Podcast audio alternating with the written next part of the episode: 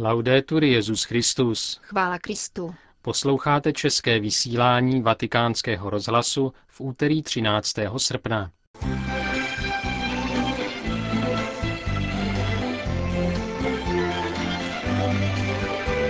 Sport je božím darem. Papež František to řekl fotbalistům Itálie a Argentiny. Musíme se zbavit falešných očekávání, soudí o vatikánských financích ředitel dozorčího finančního úřadu svatého stolce. Za dva měsíce svatý otec u nohou Matky Boží Fatimské zasvětí svět neposkvrněnému srdci Pany Marie. To jsou hlavní témata našeho dnešního vysílání, ke kterému přejí pěkný poslech. Petr Havlíček a Jana Gruberová.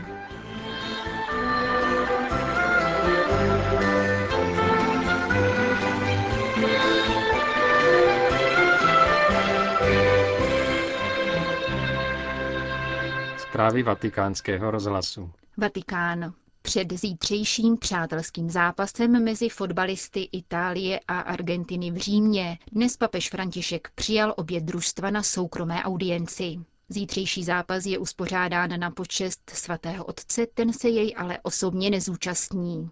Bude pro mne těžké rozhodnout se, komu fandit, ale naštěstí se jedná o přátelský zápas. A aby takový byl, o to vás snažně prosím. Tímto odlehčeným zamyšlením začal papež František své setkání s fotbalisty obou národních mužstev. Současný nástupce svatého Petra nikdy neskrýval své nadšení pro fotbal. Také při dnešním setkání zmínil, že jako děti chodili s rodiči na fotbalová utkání na stadion Gazometro v Buenos Aires. Připomenul svůj zážitek z roku 1946, kdy jeho oblíbené mužstvo San Lorenzo vyhrálo ligu díky gólu útočníka Pontonyho. Ve své dnešní promluvě ke hráčům Itálie a Argentiny se papež snažil oslovit zejména jejich lidskou zodpovědnost, kterou podle něho přináší popularita. Žádám vás, abyste sport prožívali jako dar. Je to příležitost, abyste zúročili vaše talenty, ale také vaši zodpovědnost. Chtěl bych vám zvláště připomenout, že vaše chování, jak na hřišti, tak ve vašem osobním životě, je pro druhé vztažným bodem, jste pro ně vzorem. Dobro, které tím můžete způsobit, je obrovské. Tím, jak se chováte, i tím, jak hrajete a podle čeho se rozhodujete, tím vším můžete konat dobro. Lidé se na vás dívají. Využijte své popularity k zasévání dobra. I když si to člověk neuvědomuje, je pro mnoho lidí, kteří se na něj s obdivem dívají, vzorem, jak v dobrém smyslu, tak ve špatném. Buďte si toho vědomí a dávejte dobrý příklad svou loajalitou, vzájemnou úctou a láskou k druhým. Mám důvěru v dobro, které takto můžete vykonat mezi mládeží. Podle papeže Františka sport sám obsahuje kladné hodnoty, o které je třeba pečovat a rozvíjet je. Jsou jimi krása, nezištnost a kamarádství. Tyto hodnoty stály na počátku moderního sportu jako amatérské činnosti. A podle slov svatého otce je třeba duch tohoto amatérství v tom nejlepším slova smyslu zachovat, i když je dnešní sport převážně profesionální. Pokud fotbalovému utkání chybí tyto rysy, krása, nezištnost a kamarádství, tak i kdyby mužstvo zápas vyhrálo, ztrácí sílu. To mě vede k myšlence, že nejste jenom šampiony, ale jste především lidmi, s vašimi přednostmi a talenty i vašimi nedostatky, s vaším srdcem a vašimi ideály, vašimi tužbami i životními problémy. Tedy, i když jste populární osobnosti, zůstáváte stále lidmi ve sportu i v životě.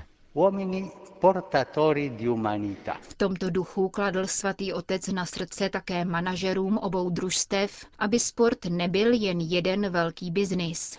I oni mohou podle papeže velmi ovlivnit, nakolik ve sportu přetrvají zmíněné hodnoty, které zrodily moderní sport.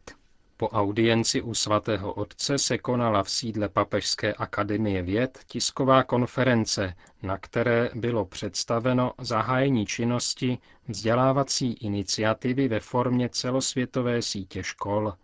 Ta chce na principu solidarity umožnit bezplatné vzdělání těm, kdo si je nemohou z finančních důvodů dovolit. Nová iniciativa vychází z projektů Escuela de Vecinos a Escuelas Hermanas, které kardinál Bergoglio podporoval, když byl ještě arcibiskupem Buenos Aires.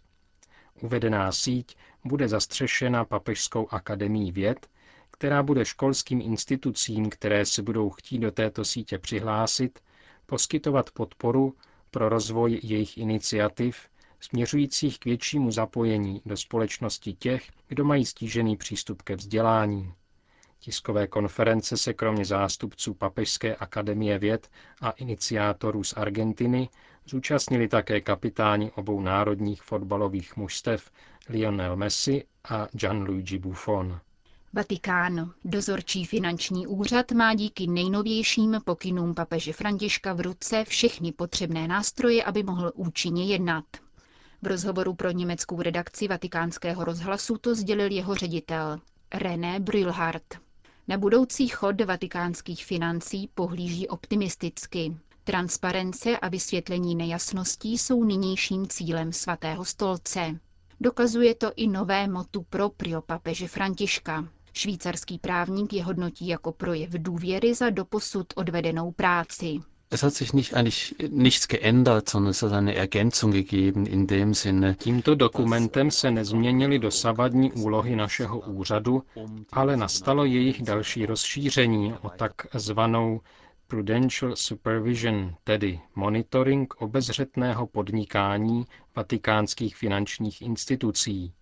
Dozorčí finanční úřad dosud prováděl sběr a analýzu údajů o podezřelých obchodech, a měl také odpovídající kontrolní funkci. Nyní byla tato kontrolní funkce rozšířena na veškeré finanční aktivity, které jsou provozovány příslušnými interními vatikánskými institucemi.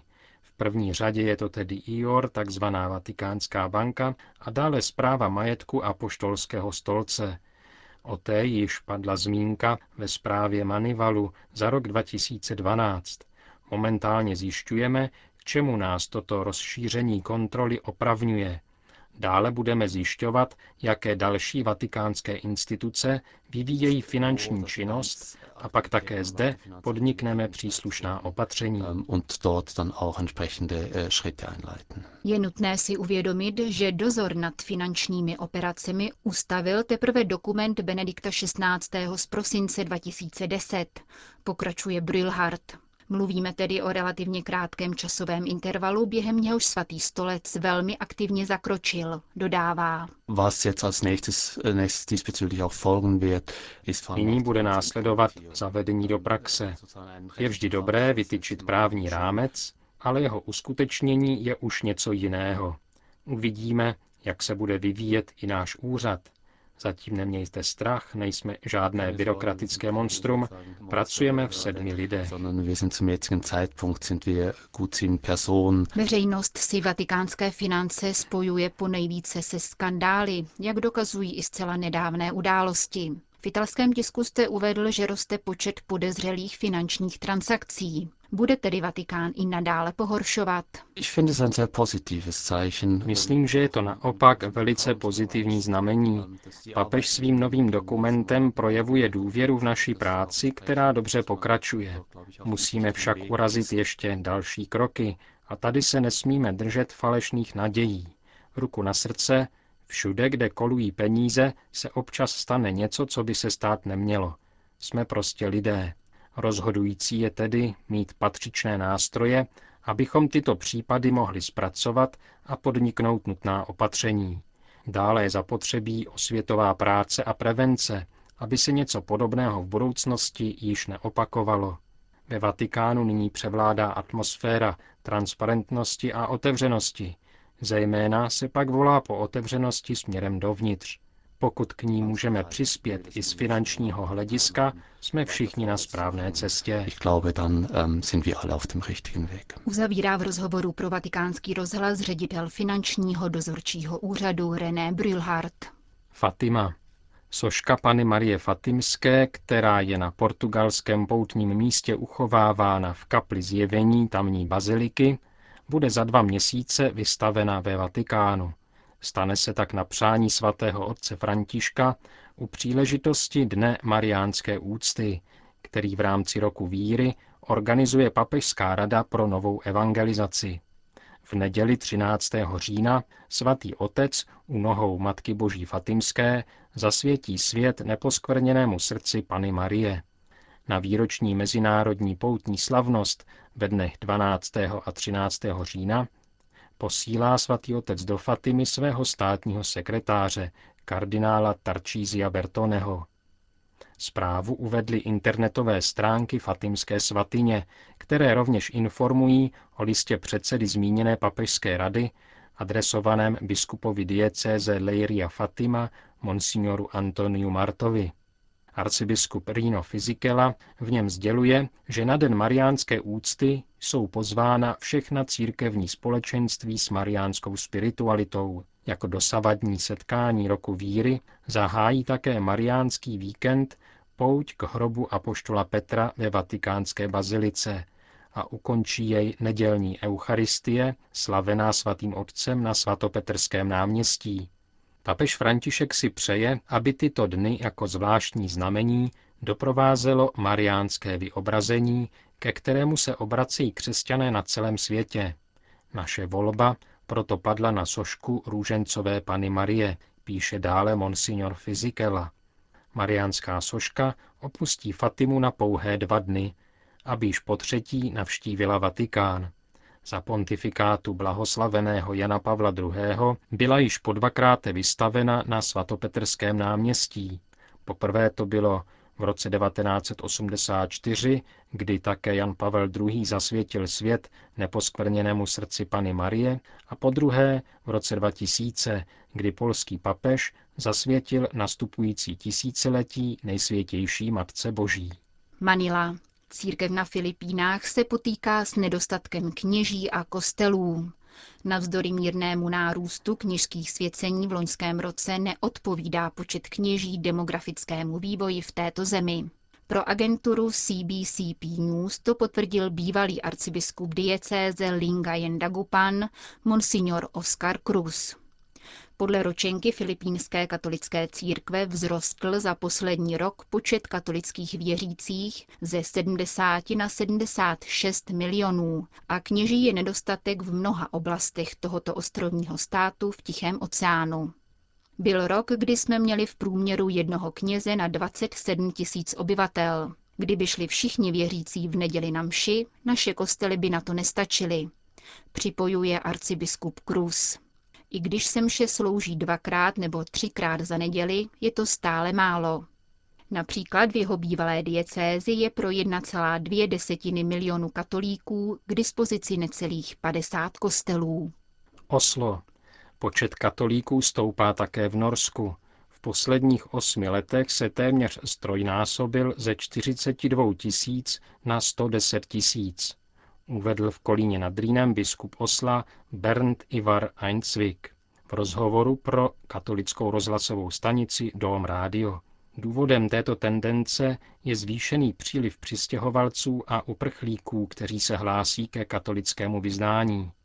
Podle biskupa Eidsviga však pro tyto věřící chybí kněží i finanční prostředky. Pokud bude Norsko nadále přijímat pracovní síly z Polska a Litvy, otevře norská církev v příštích pěti letech další kostely, zdůraznil biskup Osla. Konec zpráv.